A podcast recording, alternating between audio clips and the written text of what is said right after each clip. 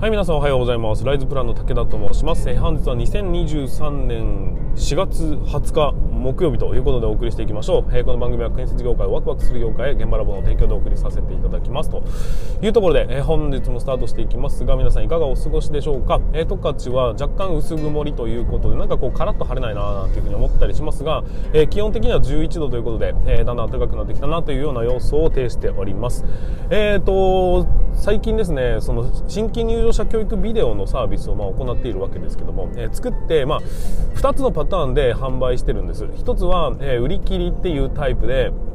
1本作って納品しておしまいというような格好、まあ、そうなると,、うんとまあ、継続されてこっちも監視することができない状況でございますので、まあ、結果ですね、えーと、なんて言うんでしょう。直してほしいとかどうどうなって言われてもそこから追加料金になっちゃうんですよね。っていうようなところになってしまいます。で月額タイプっていうものももう一つあるんですがそれに関しましてはうちの方で、えーと、ウェブで、えー、管理をするような格好になります。で QR コード読み込んでくれればいつでも見れるよっていう状態で、えーとうちのねサーバーの方に入ってますんでそこにを主張しに来るような格好になるわけですね。そうすると,、うんとまあ、常時こう僕らの方で監視できるんでなんかこう異常な数値が出たりだとかすると、えちょっとうちの方でどどうしましたとかっていうような確認を取れたりだとかあとは、えー、とちょっとここ直してほしいんだよねっていうのを言うものにも、えー、載せ替えればいいだけなんで、えー、簡単に対応することができるということで、え月額の方が僕はおすすめなんですけども時代に即してますしね。スマホで見ることできますしね、えそういうようなところも、えあったりしてそういうの便利ですよっておすすめしてるんですが、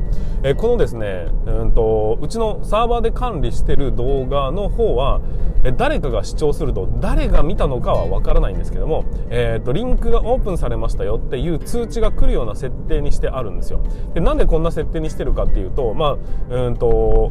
僕の気持ちの問題ですね。あ見られてる見られてるっていう。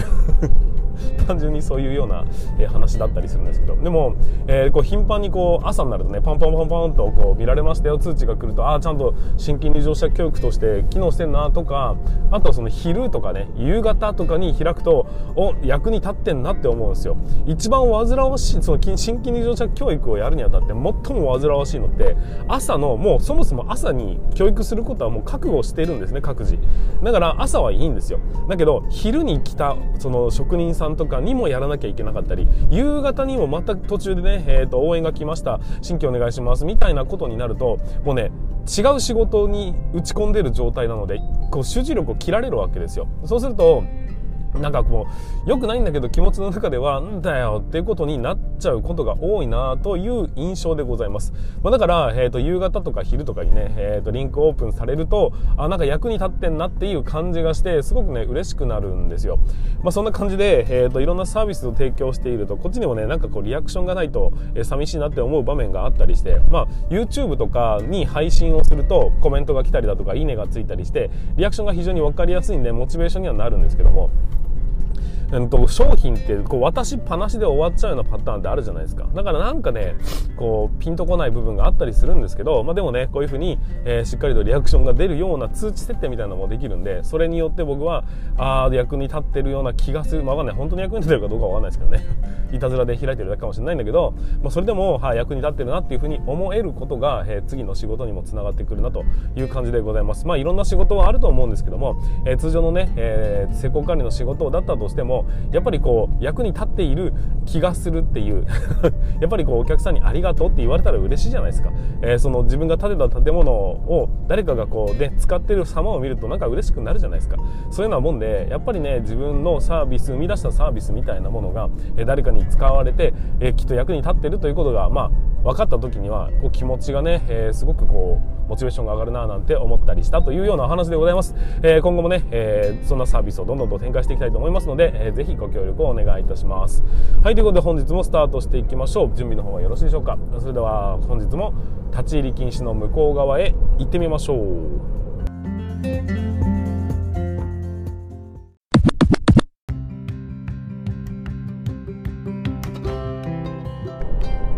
はい改めまして皆さんこんにちは。ライズプランの武田と申します、えー、建設業を持ち上げて楽しい仕事にするために YouTube チャンネル建設業を持ち上げる TV を運営したり現場ラボというサイトでは若手の育成働き方改革のサポートをしたりしております、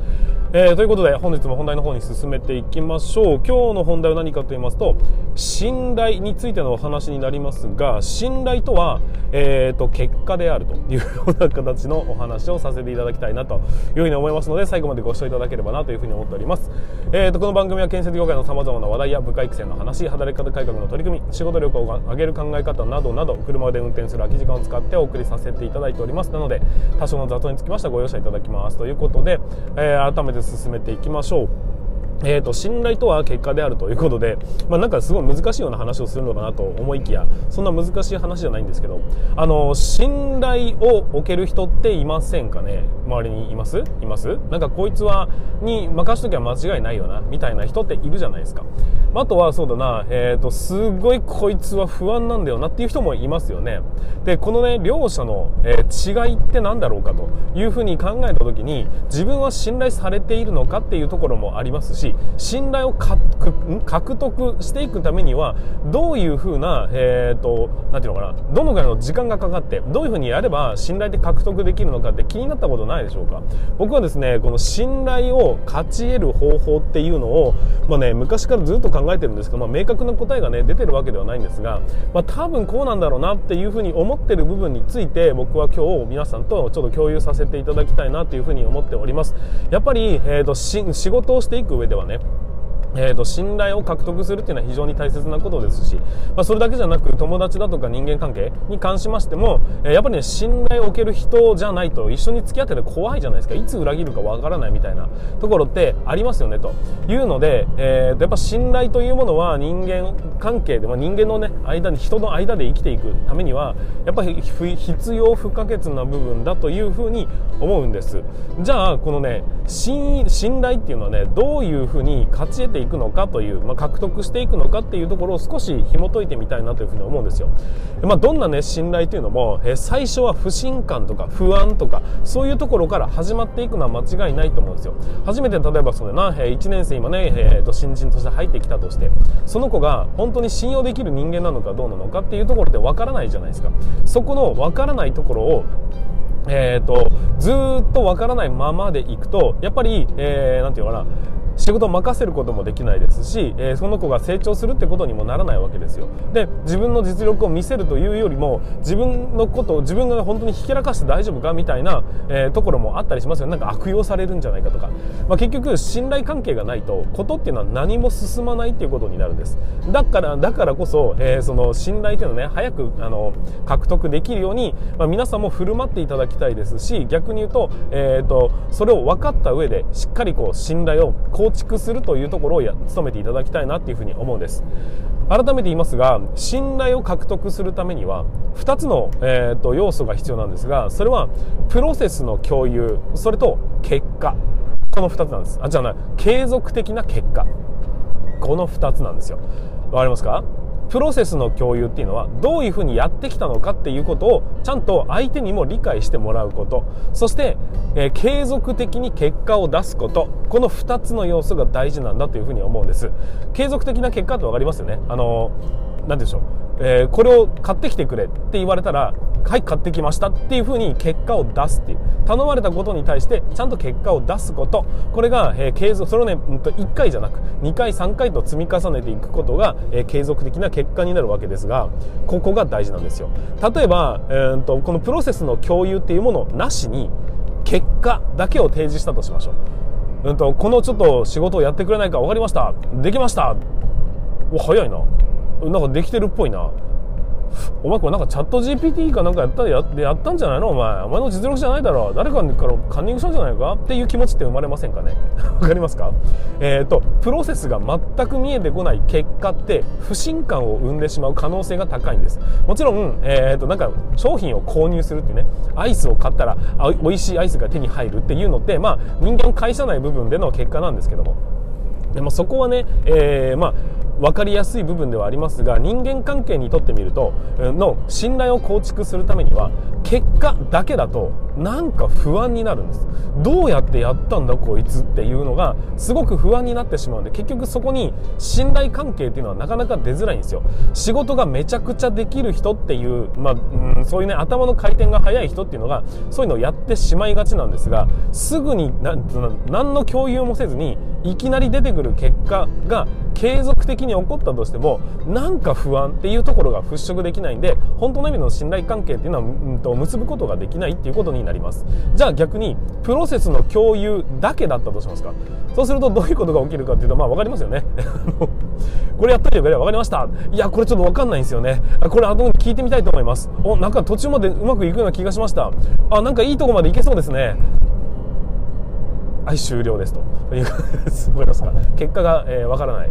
なんかうまくいってるような感じはしてたんだけどなんかだんだんなんかなんかね軌道修正しながらあなんとかできそうだなと思ってたけど全然結果が出てこないんです。で、期日の1週間後ぐらいに「すいませんそういえばできてました」みたいなことを言われても不信感しかないですよね。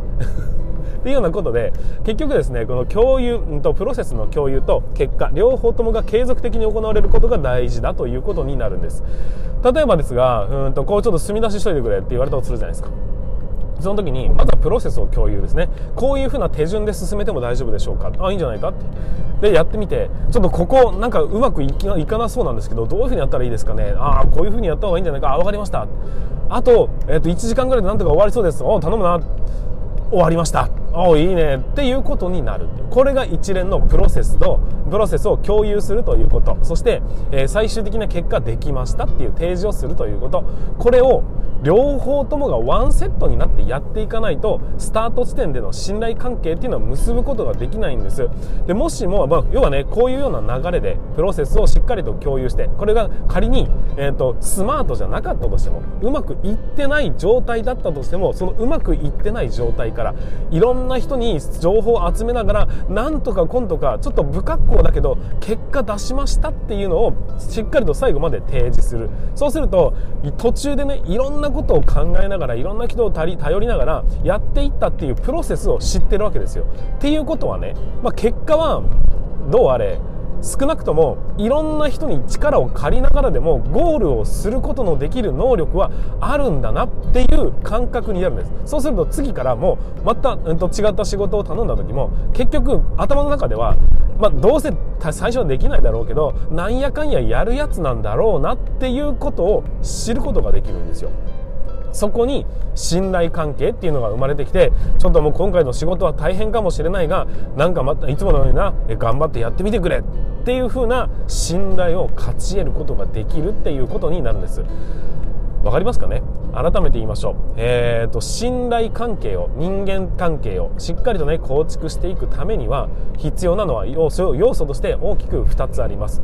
1つ目は、プロセスを一緒に共有するということどういう手順で進んできてどこで失敗して今つまずいてるのはどこでどういうふうになったのかっていうことをしっかりと包み隠さず共有するということが大事です。そして2つ目が最終的な結果はなんとかその期日までに言われた通りの結果をなんとか出すこと、まあ、それがね仮にミスが多かったとしても、えそれでもプロセスを知っていることができれば、えー、そこにしっかり信頼関係っていうのは出てくるんです。まあ、そうだな、あそこまで頑張ったんだから、まあ、このぐらいはしょうがないかって思ってくれやすい土俵を作ることができるとしたら、やっぱりプロセスを共有しているからに他ならないということになるんですよ。だからやっぱり、えーと、信頼関係を結ぶには端的に結果を出せばすげえわけじゃないんです。えーとまあ、確かにねあいつは仕事できるというところには至るのかもしれませんがでも、えーと、ちゃんとねその人のことを理解して相手のことを理解した上でこの人は信用できる人だと思われるかどうかっていうのは今現時点どこまで進んでるんだよっていうそのプロセス今どうなってるんだよっていうのをしっかりと共有した上で結果が、えー、出てくるでそれを1回ではなく2回3回と繰り返すことによってもう、うんと最初はね目を離さずにずっと見張られてた状態からちょっとずつよしこれ頼むないついつまでになっていうふうに言えばちゃんと考えて帰ってくるやつなんだという信頼を獲得することができてまた次の階段に進んでいくんだよというようなところになっていくわけでございます。なんとなく話は理解できたでしょうか？